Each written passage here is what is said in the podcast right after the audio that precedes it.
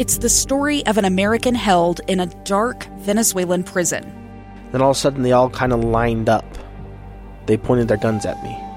And this is the point where I thought, I'm going to die today. I'm Becky Bruce. I spent a year working on Hope in Darkness, which now has more than 2 million downloads.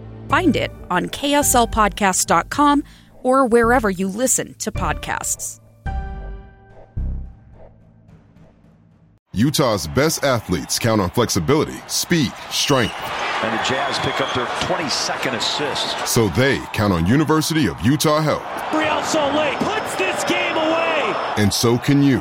Leading doctors, a world-class environment, award-winning innovation, care to be great. 14 unanswered by the Utes. University of Utah Health, caring for Utah's best and yours. Schedule your appointment now at uofuhealth.org slash care to be great.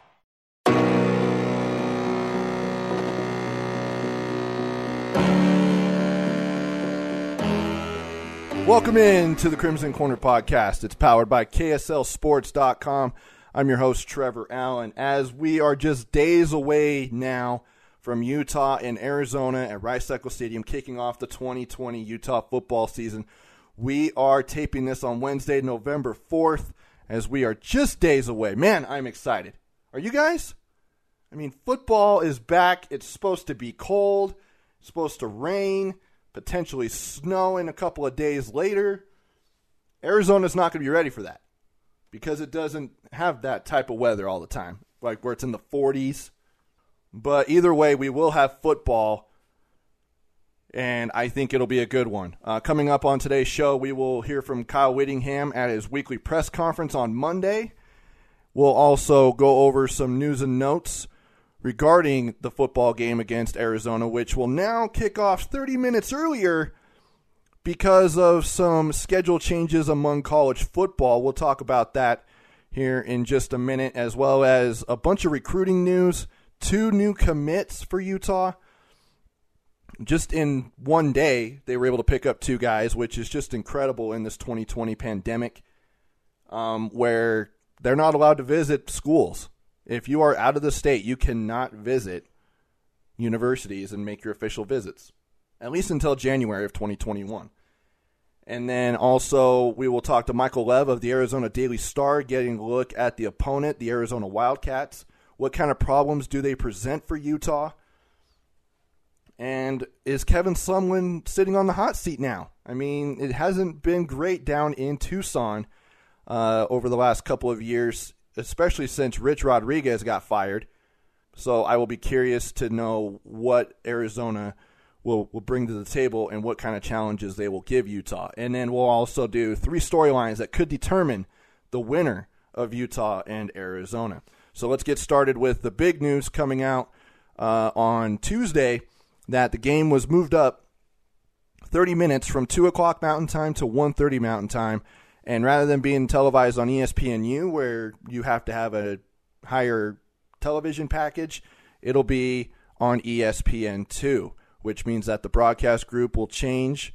It was Clay Matvick, and I can't remember the other one, uh, who who was the analyst. I, I know I tweeted it out, but I'm not going to go look through Twitter.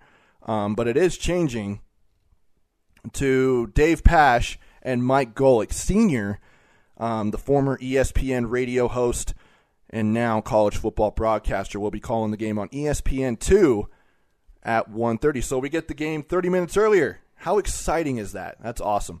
But the reason for that is on Tuesday, the Wisconsin Badgers continue to have a COVID-19 outbreak among their football team.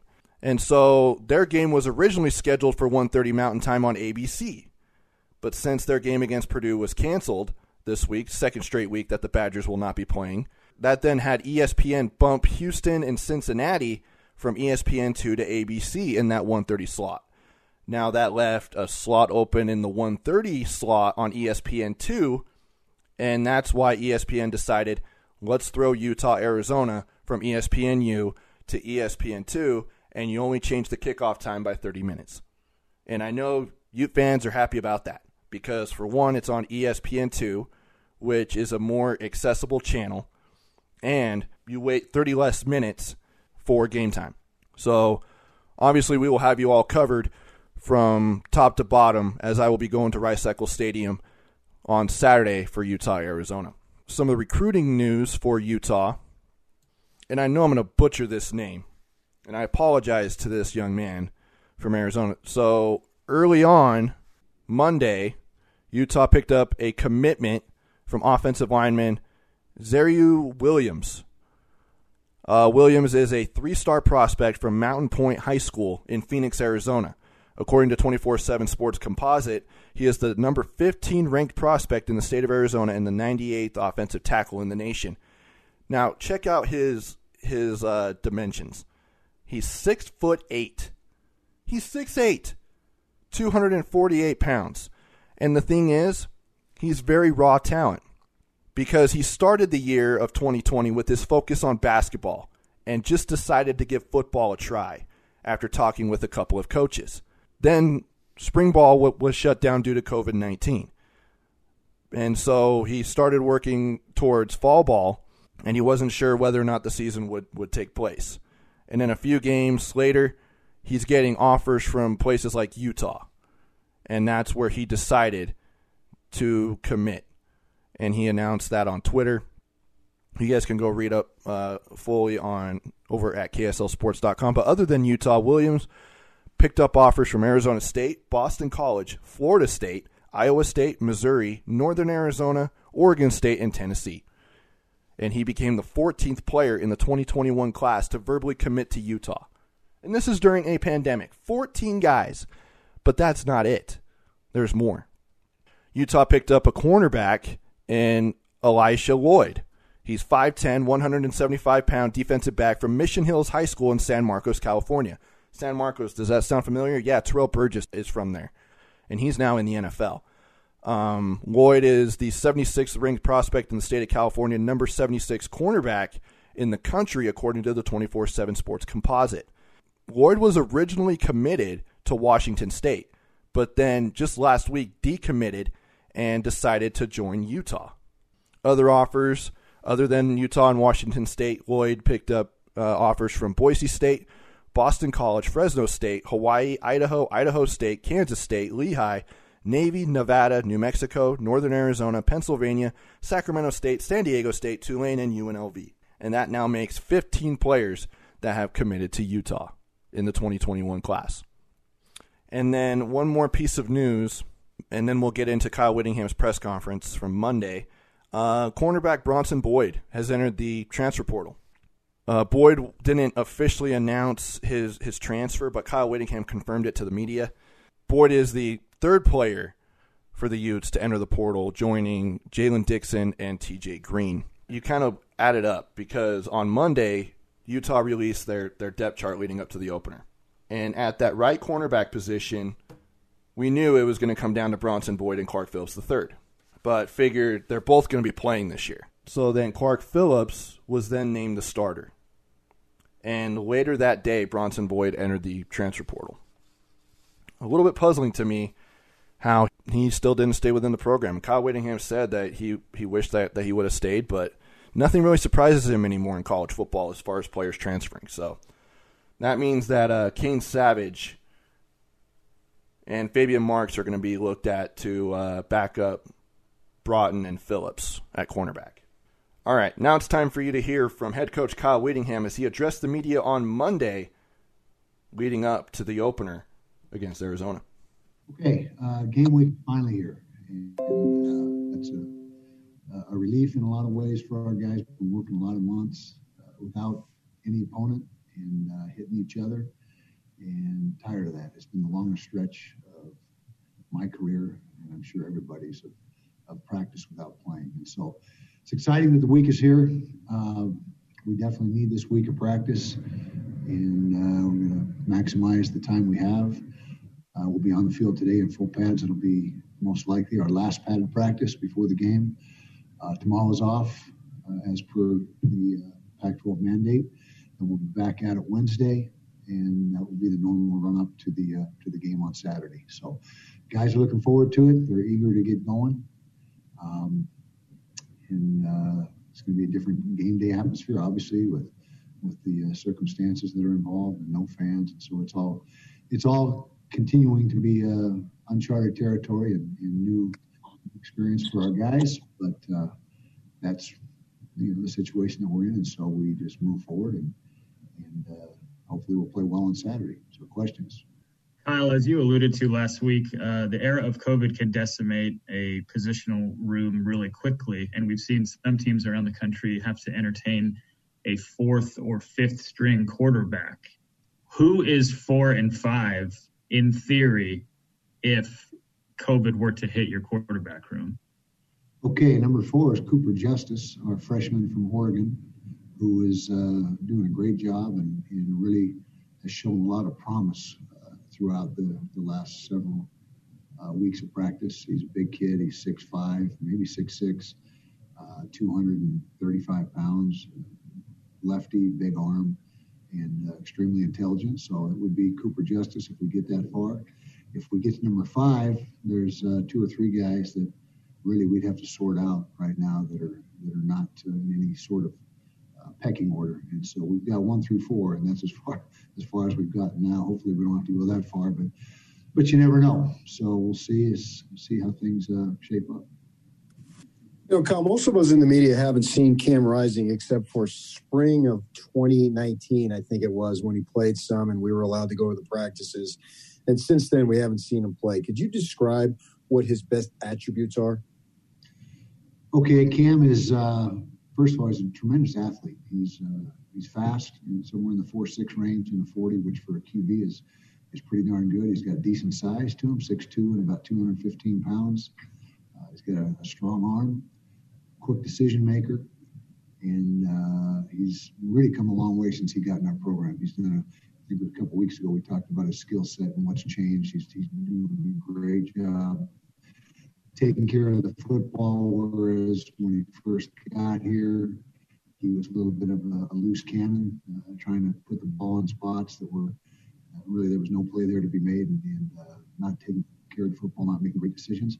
But uh, what's really improved is, um, along with that, is his accuracy. He's, he's, throwing the ball much better right now as far as uh, completion percentage. We chart every throw every single day, and so he's he's really uh, come a long way since he got here. Not that he was not a good quarterback when he got here, but Andy's done a nice job of refining him and uh, getting him to play within the framework of the offense. And that's not to say that he can't break the pocket and extend the play and make things happen, because that's going to be something that uh, you know is, is, valuable to every offense is, is, being able to extend the play, and that's really to me a difference maker. And uh, when you're looking at it from a defensive standpoint, you got a quarterback that can do that, it's uh, it's a pretty dangerous situation for you on defense, and and uh, he's got that ability. Yeah, coach, uh, what does it mean for this team and the offense to have Britton Covey back, and what can you tell us about what you've seen from him behind the scenes this past year to just get back to where he is now? Well, it's huge for our offense. It's huge for our special teams. He's uh, one of the best returners in the nation. At least he was his freshman year, and and uh, we expect him to, to be very dangerous as a punt returner and kickoff returner. Um, he's completely healthy as far as the knee injury and we regained his quickness, his speed. He was not himself last year, and that's why we made the decision to to sit him out after those first four games and, and not uh, utilize the year of uh, eligibility. So he was able to get a redshirt year last year, and then of course this year doesn't count, so it's like another, I guess, redshirt year. But uh, he means a lot to our offense. He's got a, a role that uh, is significant. Um, he's one of the best slot receivers in the Pac-12, and uh, we're expecting him to, to have an impact on our on our offense in a very positive way. Was that the entire question? Was there something else to that? Uh, I just, uh, guess, what did you see from him? What do you see from him this past year, kind of behind the scenes of the process of getting back to where he is? Yeah, well, first of all, he's a tireless worker. He, he will rehab as well as anybody we've ever had here. He's very conscientious of, of getting himself healthy, and, and, it means a lot to him. He's a great leader for us. He was uh, elected onto the leadership council. His uh, teammates really respect him, and, and, he carries a lot of weight around here with the teammates.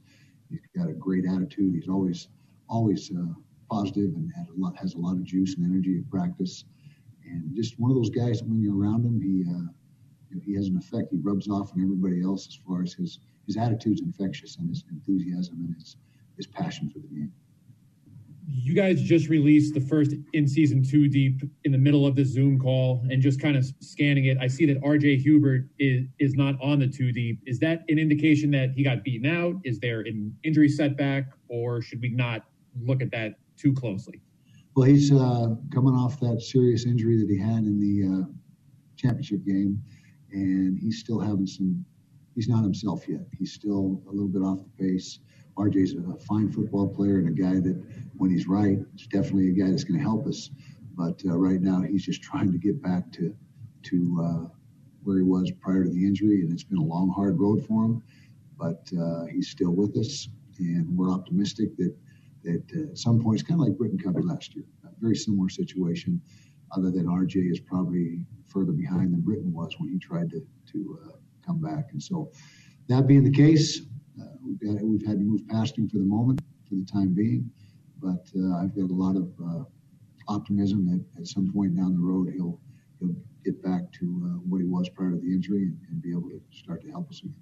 Just a quick follow up. Um, at left guard, I mean, at this point, what are you looking for as the game approaches between Keaton Bills uh, and Braeden Daniels? Those two have performed uh, exceptionally well all camp long and all prior to that, and so they burst, both earned the uh, opportunity to play, and they're going to play, and they're going to rotate. And as with a lot of the positions, there's a lot of positions you see a starting lineup, but there's the backups are going to get reps, and, and uh, we'll see who settles in and, and, does the best job in game situations. And so there's a lot of these ones and twos that are very close, neck and neck. And, you know, a lot of them are listed as or, but uh, some of them that are listed as one and two, the two still going to get reps. And, and uh, see how things unfold during the course of, of the season. And, and you can play your way into more playing time or less, as the case may be, depending on how you perform. Coach, has this week's game week feel been different for you, especially with 2020 compared to years past? It does have a little different feel, and uh, we went through uh, the other day our pregame routine, and and that's had to be changed up because not only are we dealing with uh, you know the the the COVID stuff and and those restrictions and those modifications that we had to make, but, we don't have a locker room over at, over the stadium, and so that's caused us to change our routine quite a bit. And again, I've already gone through that uh, a week or two ago. That we're not complaining about it, but it has definitely made the the pregame routine change and it's dramatically changed. And so we're going to do a lot of the, the pregame stuff over here at our facility and then arrive at the stadium much later than we used to because of uh, the need to get things done here where we have better facilities to work with. Kind of following off Trevor's question, you you obviously have a couple weeks to prepare for Arizona and be able to kind of ease into them. But normally you have non-conference games before you get into the conference slate. How how do you prepare differently, or has it been different uh, to maybe previous years in terms of your preparation coming into the season? Not much difference, even though you're right, we're jumping right into Pac-12 play without uh, a preseason schedule, but but we don't uh, or haven't prepared really any differently. You got to prepare to play your best and be at your best in game one, regardless of who you're playing. And so I, I would say that the big difference in this camp has been the amount of contact because uh, we've got so many guys that we got to get up to speed, and the only way to to get a, a, true evaluation, get them up to speed, is with live work. And so we don't feel like we overdid it. We're still fresh. We haven't had, uh, you know, any major run of injuries. It's been about the same as any other camp, and, and so in that respect, we we feel like we uh, got a lot accomplished with the live work, and that's obviously over with and hasn't hasn't been any live work for several days now. But uh, that's, that's been the biggest difference this camp as opposed to in, uh, trying to get these guys who have never played a snap or a down of uh, college football some some live experience. Kyle, uh, looking at your running backs, Devin Brumfield and Jordan Wilmore, the top of the depth chart going into the game. Um, what what specific things do do each of those players bring to the running game? I mean, do do they bring kind of a different look for a defense to prepare for? They do, and uh, Devin is more of an inside runner. He's, he's our biggest back. He's 215 pounds. He's a physical runner in between the tackles. He's a, a guy that never makes a mental mistake, uh, handles his pass protections, his blitz pickups exceptionally well. He catches the ball out of the backfield well, and just very steady and very, uh, very uh, consistent in his play. Jordan Wilmore is a little more elusive, maybe more of an outside guy, although he is pretty tough in between the tackles. He'll stick it up in there. But uh, Jordan is, uh, Devin's been with us the longest. Jordan is, is a sophomore, Devin's a junior this year. But uh, Jordan has really made a lot of strides since last year. Nobody really got a bunch of work in the last several years with Zach Moss taking the, the vast majority of the carries. But uh, they both bring something to the table, as do the other two. Micah Bernard and and uh, Ty Jordan will also be on the field and, and get their reps in, in, situations, and, and they have their package of plays that we're going to utilize those guys. And so it'll be a by committee running back situation, at least early on. And again, if somebody clearly demonstrates through game reps that they're above the other guys, then, then we'll gravitate towards that guy. But uh, right now, we, we plan on using all four, and uh, we feel good about all Hey, coach, I don't know if you know, but uh, Covey broke the news, you know, that he's actually going to be starting at quarterback on Saturday. You let that out of the bag? Yes, he did. But uh, he did say that, you know, whoever the starter is, you know, he's been really happy with the reps they've gotten, the chemistry they developed. Is that part of your reason of why you named a starting quarterback, you know, beginning of last week, just so they can get all those first team reps? Yeah, that's a big reason is, is for the continuity and the and the uh, the just the guy that's going to be the guy working with the ones and the and the uh, you know both the line and the receivers because that's important is the continuity and the and the comfort level with uh, working with those guys and, and uh, so short answer is yes that's a, a big reason why we made the decision as early as we did. Also, we felt like we had enough body of work and uh, enough to evaluate to make a intelligent decision. Next, we'll go to Trevor Allen. Coach, you guys are already facing a talented quarterback right out of the gates in Grant Gunnell. What have you seen from his game, and what kind of problems could he create for your defense? Well, we saw a lot of him last year. He's uh, he was just a young guy last year, you know, brand new to the program. He's a year more experienced, and and uh, he's a good thrower. He's, he's a very capable runner. Uh, kind of like what you saw in Herbert when Herbert was a freshman. He was there's similarities there in, in size and, and, style of play. not saying he's he's the next Herbert, but but uh, that type of quarterback and and uh, you know just got to be ready for for uh, anything for that matter. It's an opener, and anytime you're playing an opener, there's a lot of unknowns and you have you got to have a pretty generic and uh, broad spectrum game plan that, that can handle pretty much anything you see because teams can change a bunch over the course of a year. So we got to be ready for different personnel groups and and things we haven't seen and they haven't put on tape in years past. So so uh, that's going to be a, a, challenge, like it is for everybody in the country in their opener. It's a, it's a guessing game, and and uh, but but him as a as a player, he's he's a very good player, and, and I think he's got a bright future there. And there you go. That was head coach Kyle Whittingham talking to the media at his weekly press conference. You guys will get the press conferences every single week right here on the Crimson Corner podcast. All right, taking a break. When we come back, diving straight into Utah, Arizona, as we will talk to Michael Lev of the Arizona Daily Star. And I will give you three storylines that could determine the winner of Utah, Arizona.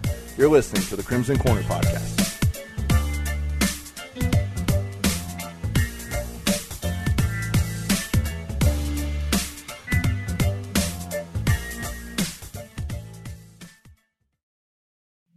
Two years ago, Americans watched in horror as a crisis unfolded at the Kabul airport.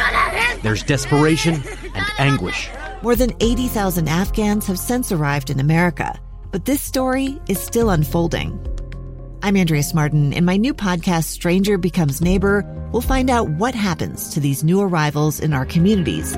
Who would help our newest neighbors? Follow us at kslpodcast.com, Apple Podcasts, or anywhere else you listen.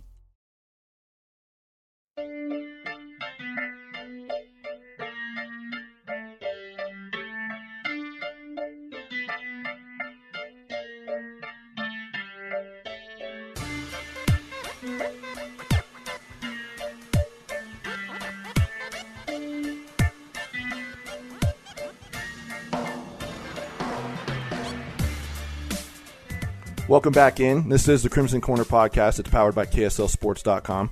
I'm your host and Utes Insider, Trevor Allen.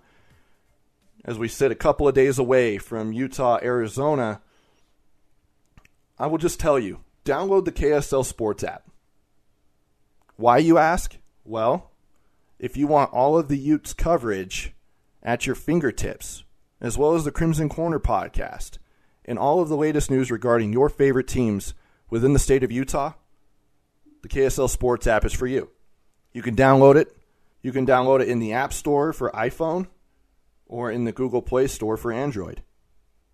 It's just KSL Sports. And you'll get everything you need regarding the Utes. And something else to do as well, uh, especially since fans are not allowed to attend the games Make sure you guys follow us on Facebook, Twitter, and, and Instagram at KSL Sports, and follow me at Trevor A Sports on Twitter.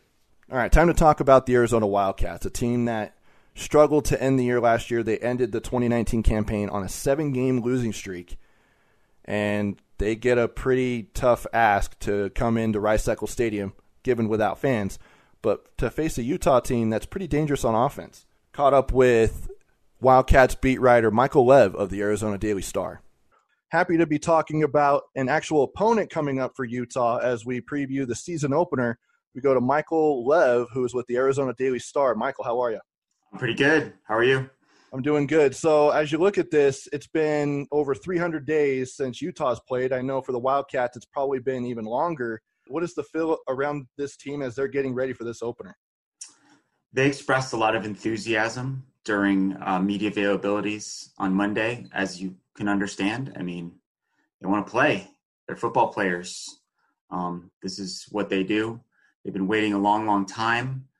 Um, I kind of feel like, in a way, they're the Wildcats are limping to the starting line a little bit. Um, they lost a couple guys to knee injuries um, this past week. They're not like names that you'd see on the marquee, um, Frank Brown Jr. Uh, was their top freshman coming in, a really fast, explosive running back. Would have played uh, a role. You know, I think he would have played a handful of snaps on offense. He would have played on all the special teams units. He's out for a few weeks with an MCL. And then a slot receiver, Jaden Mitchell, um, is out for the season. Really bad luck for this kid. He uh, missed his senior year of high school in Las Vegas because of a torn ACL.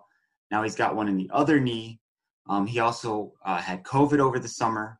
Um, so it's just been a lot of bad health luck for a promising slot receiver.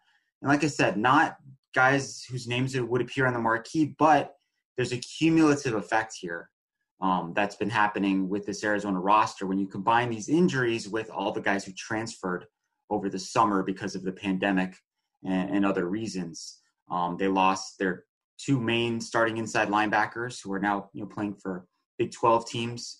Um, they had Brenden Schooler uh, transfer in from Oregon. He would have played a prominent role in the receiving corps, And, you know, when the Pac 12 canceled the season, he and his brother Colin, uh, they wanted to play this fall. So, you know, they decided to go elsewhere. Um, so it's when you add it all up, that's kind of the the impact of those injuries um, and how that's kind of affected the roster. Um, it's not the very best set of circumstances. However, you know, it is what it is, right? I mean, everybody's got their problems during the pandemic, um, and they're going to try to make the best of it. I know that Utah's problems are, you know, not really more of losing players. I mean, they have had a few guys transfer, but uh, one of them is not having a locker room uh, at the uh, stadium because of the of of the renovations over over the stadium, and they've completely demolished the south end zone, which also had the locker rooms there. So we're gonna have. I guess it'll be interesting to see what they'll do on on Saturday as far as locker rooms go. But of what we do know is that the Wildcats will have Grant Gunnell at quarterback. He's a guy who was splitting time with uh, Tate last year. Uh, it seems like he's got a pretty bright future. What what strides has he made so far entering 2020?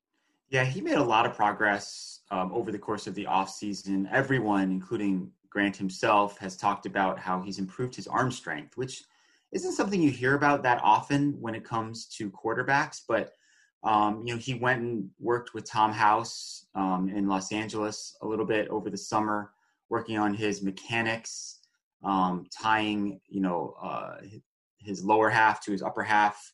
Um, also, you know, had a lot of time to spend in the weight room. You know, I mean, he couldn't run player uh, only practices like normal. So like, what do you what's to do? It's like you work on yourself. Um, so he spent a lot of time working on himself, worked on improving his arm strength. He also, you know, they they had the chance to work with coaches individually a little bit more this summer, right? Because of the the 12 hour rule that was implemented. So he spent time with um, offensive coordinator and quarterbacks coach uh, Noel Mazzone working on his footwork. Um, and he's always been a studious um, type of quarterback. Um, he said, you know, regarding uh, election day, you know, everyone gets the day off, right? Mm-hmm. Uh, he had already, you know, submitted his absentee ballot in Texas, his, his home state. He said he was going to spend the whole day watching film of Utah. You know, so that kind of tells you everything you need to know about Grant. He did an excellent job of protecting the ball last year. Uh, you know, nine touchdowns and only one interception. And I think the thing that is going to change the most dramatically with this situation is that there's just going to be more cohesion on offense. You know, it was kind of like two, not only two quarterbacks last year, but two different styles and two different systems. Um, and it's really hard to play that way. Mm-hmm. You know, um, if you want to bring a guy in off the bench for like a snap, like um, you know, like a Taysom Hill situation with the Saints, that's one thing. But when it's like a few series at a time and it's two totally different styles of quarterback, I think that's really hard on the offense. So I think everyone is rowing in the same direction this year. You know, whether they're ultimately overall more successful remains to be seen, but I think that'll help. Now I know that there's there's a lot of weapons, you know, at wideout. They've also got you know a, a couple of backs. How's the old line looking right now for the Wildcats? Because you know they're they're going to have to go up against a stout front on defense for Utah, and you know it, even though they lost three guys to the league on, on the D line from last year, they're still bringing in a bunch of guys, including one guy who's probably going to have a standout year in in a Tafua. But where's the O line right now for the Wildcats? Yeah, I think the uh, the worrisome area for Arizona is its center, um, which normally wouldn't be the case because Josh McCauley has been a as solid a starter at that position um, as anyone has in the Pac-12 for the last two years. However, he hurt his knee early in training camp, and in the practices um, that I got to see since, I didn't spot him with his position group, which is not a good sign. Um, so his status for the Utah game is up in the air at best. Um, they do have a veteran uh, backup option in Stephen Bailey, uh, fifth year senior, junior college transfer who has played in games, but it's a drop off, you know, no question. I think what'll actually help a little bit is there won't be the usual crowd noise. So, you know, there will be noise in the stadium that's piped in, but it won't be the same, right? I don't think that the offensive linemen are going to have nearly as much trouble communicating with one another. I don't think the quarterback's going to have as much trouble communicating with the line or with his you know, receivers and backs um, as you've normally seen a road game. So I think that'll help. Um, they also did get um, some good news during the offseason. Donovan Laie, um, who's a possible NFL player, has started at left tackle and right tackle. Um, he was going to enter the NCAA transfer portal, then decided to change his mind. He's had a lot of personal issues going on at home. Um, his dad died last year, um, and it's just been a really stressful time for him. And you know, he was kind of torn between should I go home and be with my you know real family in Oceanside, California, or should I stay, you know, in Tucson with my football family? He was kind of talked out of it. He's a big, you know, quote unquote addition to that group, and he'll start at left guard this year um, alongside Jordan Morgan, who um, is kind of a sneaky good prospect um, out of a, a, town near here called uh, Marana. USC tried to get Jordan Morgan um, kind of at the last minute in the recruiting process. Extremely athletic um, left tackle, played a little bit last year. Um, he's another one I think will benefit from you know it not being a true road game. You know, his first appearance last year Trevor, uh, came against Hawaii. Um, I don't know if you remember that week zero crazy mm-hmm. game uh, yeah. out in Honolulu. Uh, it was pretty loud crowd. He came in, he was on the field goal unit. He committed consecutive false start penalties on back to back plays. Um, they turned a, I think it was like a 38 yard field goal into a 53 yarder, which the, which the kicker actually made. Um, but yeah, so center's the issue uh, because of the injury situation. But overall, they feel pretty good about the state of the line right now. Now let's go over to the other side of the ball on defense. You mentioned Tony Fields is gone, Colin Schooler's gone. You know the two big big time players for Arizona. And Utah, believe it or not, their offense is going to be better than their defense. And I, I, think that that's the first time I can ever say this in the Kyle Whittingham era. So, what problems is there on defense, and who are who are maybe some guys to watch for to maybe make an impact on that defense? Yeah, there are a lot of problems. Um, Colin Schooler and Tony Fields combined for I want to say 599 tackles. Goodness. I don't have that figure in front of me, but I think that's what it was over the last three seasons something like 22% uh, of the overall tackle allotment. Um, they would have been seniors this year. I mean, team leaders, extremely durable players. I mean, neither one of them ever missed a game um, while they were here. I can only remember one time when one of them had to come off the field because of injury. Tony Fields had a shoulder uh, issue that caused him to miss part of one game. Um, so, you know, the problem is, you know, they don't have a lot of guys that they can plug into um, what's now going to be a 3 4 base scheme under new coordinator Paul Rhoads. They only have six healthy scholarship linebackers to play those four positions. They were planning for Fields and Schooler to not be here. They have, a, I think, six uh, linebackers in the next recruiting class, but they anticipated them being here in 2020, you know, and making that transition in 2021. So it's going to be really taxing for that group. Um, I would expect Utah and a lot of uh, Arizona opponents to try to come out running the ball to set up play action and really try to exploit that middle part of the field. You're going to see a lot of number eight, uh, Anthony Pandy, uh, another senior guy who had a really good year last year with 66 tackles, primarily um, played at the outside linebacker spot. They moved him to the inside. He's going to be the middle guy now. Derek Morning, uh, kind of an under the radar freshman from Texas, is probably going to man the other inside spot. I'd say the other linebacker to watch is Jalen Harris. People probably know who he is. He's been around for a while, the son of former uh, Chicago Bear and Arizona Wildcat Sean Harris. Big, 6'5, 260, like looks exactly what you'd want a an outside you know linebacker who rushes the passer to look like. Um, but if if I were to you know point out one position on the team that is, you know, unquestionably the weakness of the team, I'd say it's that linebacking corps. You know, I think the defensive line is deeper than it's been. It's it's going to be an improved unit. The corners, the starting corners at least, I think are really good in Lorenzo Burns and Christian Roland Wallace. Safety is a bit of a question mark, but it's not on the same level as linebacker when you just look at the number of guys they have available and and the type of scheme they're trying to play. In in 2019, they were able to get off to a really good start, but then I think it was what seven straight losses to end the year or something like that. But where is this program right now? Sumlin's done a, a good job, but I also thought that you know the Wildcats were in a really good spot when uh, Rich Rodriguez was here.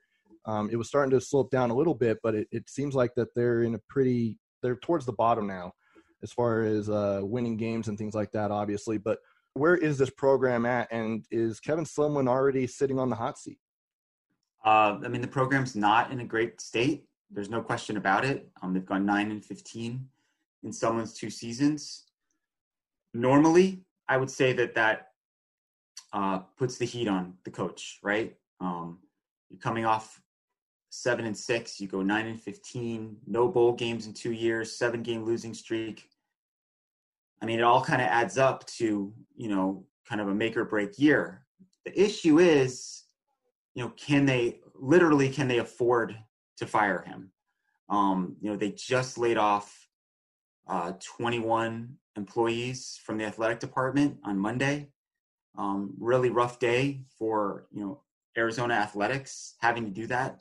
Every athletic program across the country is feeling that crunch because of the pandemic, and I mean it's going to be hard for them to justify paying Kevin Sumlin a $7.5 million buyout, which is what it would be if he's fired between the end of the season and the middle of January. They could wait till January 15th and it would go down to $5 million, but that's still $5 million you're paying someone to not coach for you. Yeah. On the other on the other hand, as you mentioned, seven game losing streak. I mean, if they go 0 and 3 to start the season, I mean, we can do the math here. That's a 10 game losing streak. You know, and you can definitely see a path to that happening with the first three games being um, at Utah, home USC, at Washington. Um, the schedule makers did them no favors. No. Um, there's no kind of soft opening to the season. So those are kind of the two conflicting factors, right? It's that that buyout and performance on the field. And how long will you know fans put up with this? You know, I mean, I think they would like to have fans in the stadium in 2021.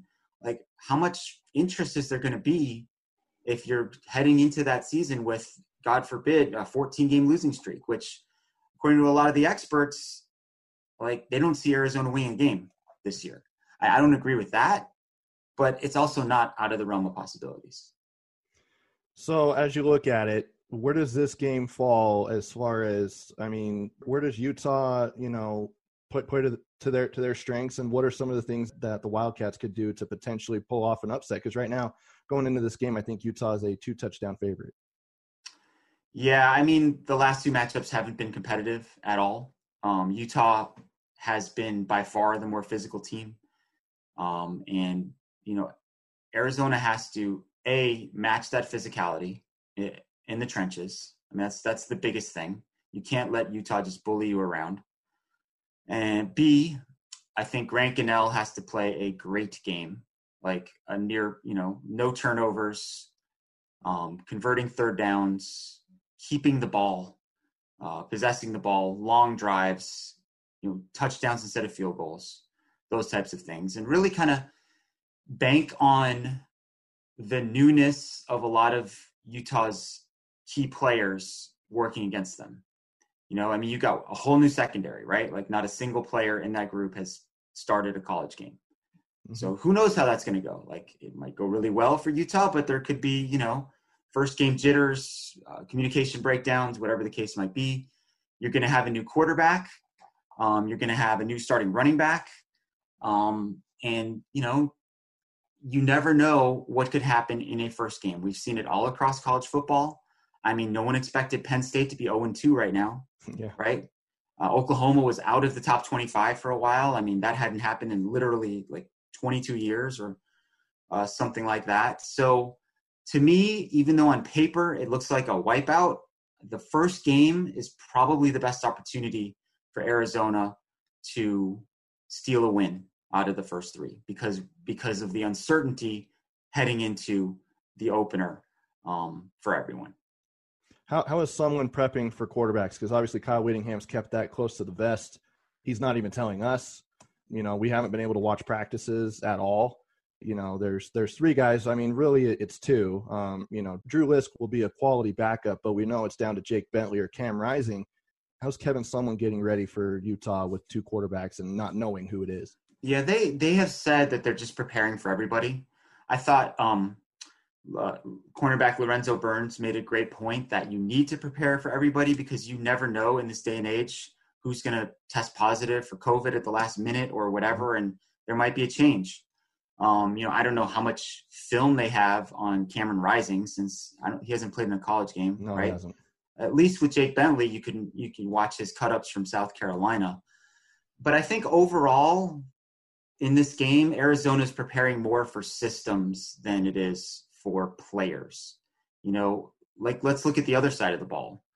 Um, Utah has, as we mentioned, a whole new secondary, right? Mm-hmm. Um, so you can't watch film from the guys that they have. You can't watch film from Jaylon Johnson and, and really, you know, try to figure out what his weaknesses are. But you pretty much know what type of scheme they're going to play, what the coverages are going to look like. So I think overall, that's been Arizona's approach um, to this particular game.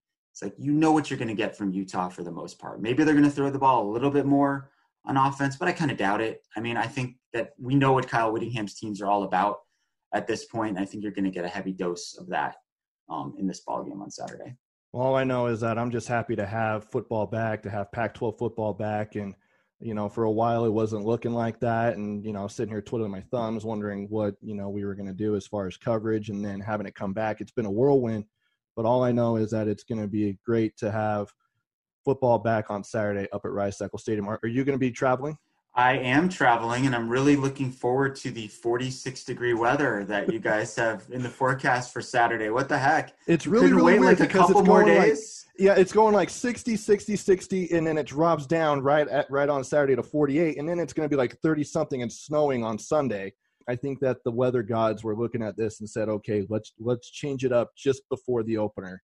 Well, at least it's a day game, so Yeah. we've got that going for us. And are you? I don't know if you're going to be. Are you going to be at the stadium? yes, I am going to be there. Okay, Yeah. they're they're they're locking us in the press box, right? So Yep. once we're in there, we don't really have to deal with the elements until until we uh, actually leave the building um, at the end of the night. So Yeah, they they actually keep it kind of toasty up press box. I mean, they do have the ability to open up windows. It'll be a lot of fun. So I will see you on Saturday. Thank Yeah. you so much for joining me and talking about the Wildcats. hey, thanks for having me, Trevor. And there you go. That was Michael Lev of the Arizona Daily Star previewing Utah and Arizona. All right. Here's three storylines that could determine the winner of Utah Arizona. Number one Arizona's wide receivers versus Utah's cornerbacks. And I would even add secondary in there just as a total. Because if you look at it, Utah's cornerbacks, Malone Mataele, Clark Phillips, and JT Broughton, have played a total of 25 games. And that's between Broughton and Mataele. As far as starts, zero. And then at safety with Vonte Davis and Nate Ritchie, since Hubert is likely out for the year, that's 28 games played, but zero starts for them as well. So nobody in that secondary has started one college football game. And you look at Arizona, you have Boobie Curry, Brian Casteel, Majon Wright, Drew Dixon, Jamarye Joiner, and Bryce Wolma. Those are guys that Grant Gunnell is going to be relying on in, in their passing game. And Grant Gunnell is one of those, those pocket quarterbacks. He isn't like Khalil Tate where he can run. And I, I thought Khalil Tate was more of a running quarterback rather than that dual threat quarterback. And then when Kevin Sumlin came in, he turned Khalil Tate into a pocket passer. Well, Khalil Tate's not here anymore, and Grant Gunnell is a really good quarterback. So not only are you going to have to rely on Utah getting any kind of pass rush on Gunnell, you're going to need to have the corners making plays. This is going to be a great test for Utah because they're going to be facing a couple of more good quarterbacks, but one in, in particular in just a couple of weeks that they're going to need to be in tip top shape and they're going to have to grow up fast. Because you've also got the UCLA Bruins on, on a short turnaround on Friday, and then you're back at home against the USC Trojans. That's the big one. And then on top of that, you also have the Arizona State Sun Devils in week four, who also has a really good quarterback. So I think that this test on Saturday is going to be big to see what this cornerback group can do for Utah. So that's number one. Number two, and I know people say it all the time, but this really means something in this game battle in the trenches, particularly on Utah's defensive line versus Arizona's offensive line. As Michael Lev said earlier, one of the question marks is at center. And then you have Utah's defensive front that has probably one of the best tackles in the entire Pac 12 in Viane Mawala. He's basically a mold of Leki Fotu with that 6'6 build, 323 pounds. And Whittingham has said that he is, if not one of, he is the best defensive tackle in the Pac 12. So look at that matchup because the center is lined up right in front of Viane Mawala. Look for him to have an impact on, on that pass rush and to be able to stop the run as well because they have a couple of good backs in Michael Wiley and Gary Brightwell. But if you're able to get some pressure on Grant Gunnell, that is going to help out the cornerbacks immensely. And that is what Kyle Whittingham said is that they're going to have to rely on on pass rush to be able to fluster the quarterback, flush him out of the pocket, and force him to make ill-advised throws. I think that Utah is well equipped up front to be able to accomplish that. And then number three, shaking off the rust fast. Uh, Brant Kuithe told us on Monday that it, it's going to be a very slow start for them. They haven't played in over 300 days, played an actual game. Their last game was the Alamo Bowl back on New Year's Eve of 2019. And we're in the first week of November. And they'd even have a spring game on top of that. Normally, spring games help, but not in this case. So I want to see how they shake off the rust and how fast they do it, especially with a new quarterback, regardless of whether it's Cam Rising or Jake Bentley. And by the way, we won't know who that quarterback is until you do, which will be the first offensive drive on Saturday.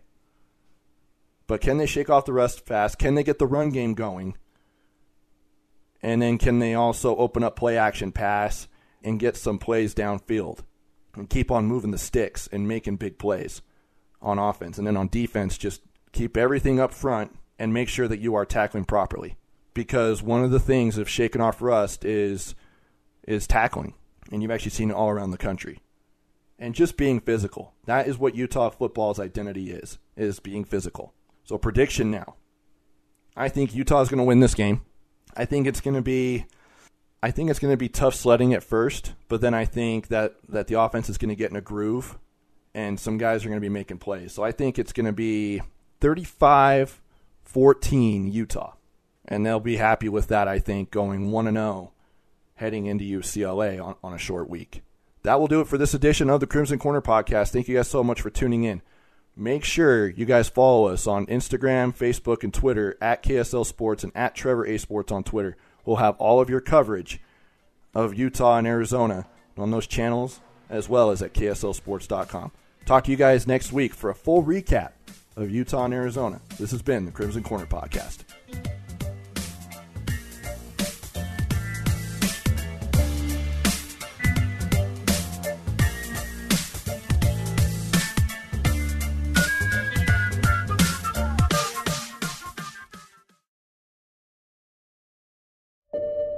I'm Dave Cawley, investigative journalist and host of the podcast Cold. In October of 1985, a woman named Sheree Warren left work at a busy Salt Lake City office to meet her estranged husband at a downtown auto dealership. She never made it home. Sheree's car surfaced weeks later in Las Vegas. In the parking lot of a hotel casino. No one knows how it got there. Strange. It was strange. Both Sheree's estranged husband and her boyfriend raised suspicion for investigators. I kind of thought that he might have done something. But no arrests were ever made. In Cold Season 3, we dig into double lives, make new connections in the case, and examine the difficulty raised by reasonable doubt. We want answers just as much as anyone else. They have creeps like that now, too, so nothing's changed. That's the new Cold Season 3 The Search for Sheree, now available anywhere you get your podcasts.